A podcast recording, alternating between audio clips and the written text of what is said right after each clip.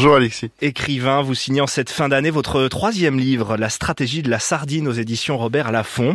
Récit autobiographique, l'histoire d'un petit garçon, d'un adolescent, puis d'un jeune homme qui se sent différent, à qui l'on fait sentir aussi sa différence et qui va longtemps en souffrir avant qu'un diagnostic soit enfin posé, autisme Asperger et haut potentiel intellectuel HPI. Votre livre, Olivier Liron, il commence par dix pages d'une liste à la Prévert, parce que vous adorez ça, faire des listes.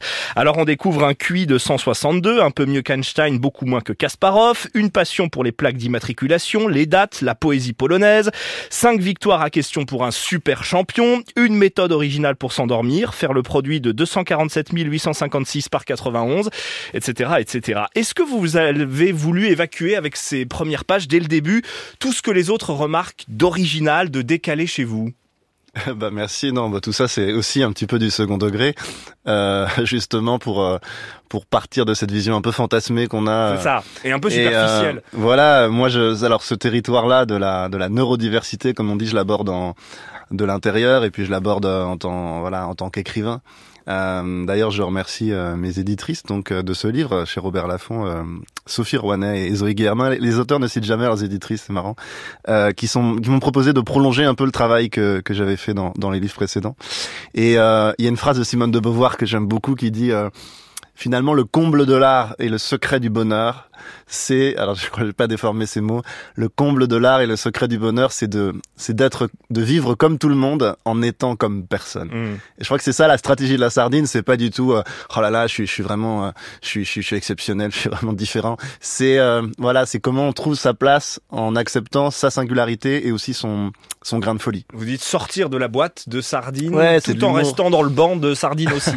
oui, sortir de la boîte. La sardine, j'aime bien, c'est une image qui est, qui est, qui est pleine d'humour. Moi, j'aime bien l'humour, la, poésie, l'émerveillement. Je crois qu'il y a ça dans ce livre. On en, a quand même pas mal besoin. Donc j'espère que ce livre, La stratégie de la sardine, n'est pas trop ennuyeux surtout. Alors non, beaucoup d'humour, en effet, dès le début, mais aussi, je le disais, le récit d'une souffrance, celle d'un enfant surdoué et qui souffre de l'être. Ça me rend tellement malheureux d'être le premier, vous dites, euh, parce que oui, vous avez des capacités énormes, mais aussi le sentiment souvent de se sentir trop quelque chose. C'est terrible, c'est terrible d'être mis dans une case euh, et c'est hum, des enfants qui ont une, une sensibilité, une curiosité, un, émerveillement souvent. Euh, c'est terrible de, de, leur mettre une, pression scolaire. Pour moi, un enfant, c'est comme un bourgeon. C'est un livre sur l'enfance, la stratégie de la sardine. Un enfant, c'est comme un bourgeon. Vous avez plein de petites choses et si vous les arrosez bien, si vous en prenez soin, vous allez avoir plein de branches, plein de feuilles, plein de fleurs, plein de fruits. Euh, et euh, voilà, c'est. Faut pas le contraindre, ce bourgeon. Non, pour moi, il y a, y a vraiment cette idée de de oui, de laisser toute sa place alors à la fragilité, à la vulnérabilité de l'enfant qui est terrible et qu'on sous-estime euh, énormément. Et puis à cette capacité de vraiment d'émerveillement, euh, de laisser la place à la poésie, à la, à la beauté, à, à, à toutes ces choses qui sont euh, qui sont tellement euh, importantes et qui vont vous permettre, on va le voir ensuite, de, de survivre à cette souffrance aussi et de vivre avec. C'est l'histoire d'un cercle vicieux. Euh, la différence qui déclenche le harcèlement au collège, qui entraîne la descente aux enfers jusqu'à l'auto-sabordage, ça vous le racontez, parce que vous le dites, pour que le harcèlement, pour que la violence des autres cesse, il faut que j'arrête d'exceller. Oui, on étouffe sa sensibilité. Quand vous étouffez votre sensibilité, vous, vous êtes mort. Euh, vous, vous souffrez et vous faites souffrir, ce qui est pire.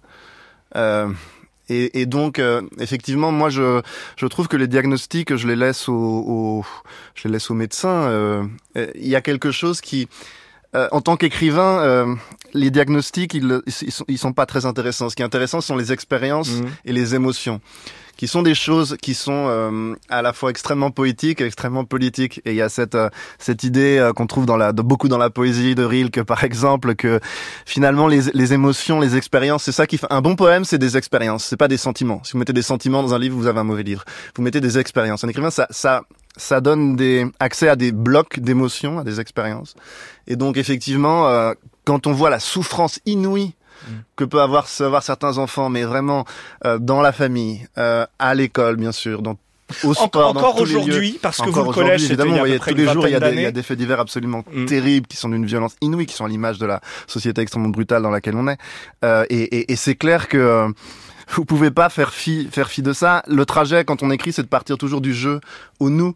Donc effectivement, cette souffrance-là, quand on est ado, on se gèle, on devient une sorte d'iceberg. On est complètement, on se fait beaucoup de mal et ça il peut, on peut avoir besoin d'une vie pour se, pour se réconcilier avec ça, pour redonner la place à la sensibilité. Et c'est aussi pour ça que cette question-là, moi, je l'aborde aussi sous un angle euh, politique. Pour moi, la sensibilité, c'est une catégorie mmh. politique. Je fais aussi le lien avec euh, des luttes des personnes LGBT, je fais les mhm. liens avec la trajectoire d'immigration de ma famille, c'est-à-dire l'expérience de l'exclusion. Et vous lancez, euh, vous lancez des messages aussi dans ce livre. Attention à l'instrumentalisation des réussites des personnes neuroatypiques qui seraient capables de tous les exploits. On met en lumière la réussite de quelques-uns, de certains, pour masquer une situation d'inégalité sociale, d'injustice, de discrimination vis-à-vis de tous les autres. Est-ce qu'avec ce livre, il y a aussi la volonté de se faire le porte-voix des enfants qui ont vécu et qui vivent aujourd'hui la même chose que, que ce que vous avez vécu oui, oui, oui, bien sûr. On est, on est, qu'on le veuille ou pas, en fait, on est, on est forcément le, porte-parole. Moi, j'ai pas de, de, de choses à, j'ai beaucoup appris des personnes que j'ai rencontrées, bien plus que, l'inverse. Euh, voilà, moi je crois qu'il y a effectivement il y a quelque chose de d'exemplaire dans ma trajectoire, de la manière, je dirais, dont euh, dont une société va euh, euh, exclure des personnes qui correspondent pas euh, mhm. forcément aux normes, euh, va vouloir détruire certaines parties du, du corps social. Donc en ça, c'est politique. Après, mon message, c'est surtout un message de, un message de, de tendresse, je dirais. Je crois qu'un écrivain, il est là. Bon, évidemment, une écrivaine, un écrivain, il cherche à mettre des mots sur des souffrances que tout le monde vit, que on vit tous, et que souvent on n'a pas les mots pour. Et, et c'est un message de tendresse. Il y a une phrase de, de du réalisateur Rossellini que, que je dis à un moment qui est la tendresse, c'est la seule position morale, c'est la vraie position morale, c'est la tendresse. Il dit, euh, je ne crois pas qu'on puisse considérer comme artistique quelque chose qui manque de tendresse. Voilà, je veux vraiment que ce soit un message mm. de, de, tendresse, vraiment. La tendresse. Et la littérature vous concernant Parce que la Renaissance, pour vous, elle passe par les études, les études de lettres, vous êtes normalien, agrégé d'espagnol, par les études et par la littérature à ce moment-là. Oui, moi, ce qui m'a sauvé, c'est c'est euh, c'est ça. Je pense qu'on a tous quelque chose qui peut nous nous aider. Moi, j'ai rencontré euh, la littérature à un âge, euh, voilà, comme on rencontre. c'était c'était une conversion, quoi. Il y a quelque chose tout à coup qui rentre dans votre vie, qui, qui est sublime. J'ai beaucoup lu de, de, de poésie. C'est ça qui m'a qui m'a sans doute sauvé. Il y a ce, vous savez, c'est un poème très simple et très beau de d'Aragon, je crois, qui est écrit pendant la Résistance et qui dit que ton poème soit l'espoir que ton poème soit l'espoir qui dit à suivre au bas du feuilleton sinistre de nos pas. Que triomphe la voix humaine sur les cuivres et donne une raison de vivre à ceux que tout semblait inviter au trépas. Et cette idée que le poème, voilà, c'est, il dit à un moment que ton poème soit dans les lieux sans amour, comme un café au point du jour.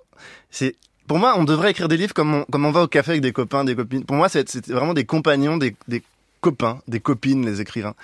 Et, euh, et c'est ça m'a apporté quelque chose d'absolument inouï, quoi. Ça m'a permis vraiment de ça m'a ça m'a ça m'a sauvé, c'est clair, c'est clair. Eh bien merci à Réveil en poésie grâce à vous Olivier Liron ce matin. La stratégie de la sardine s'est publiée aux éditions Robert Laffont. Bonne journée à vous. Merci.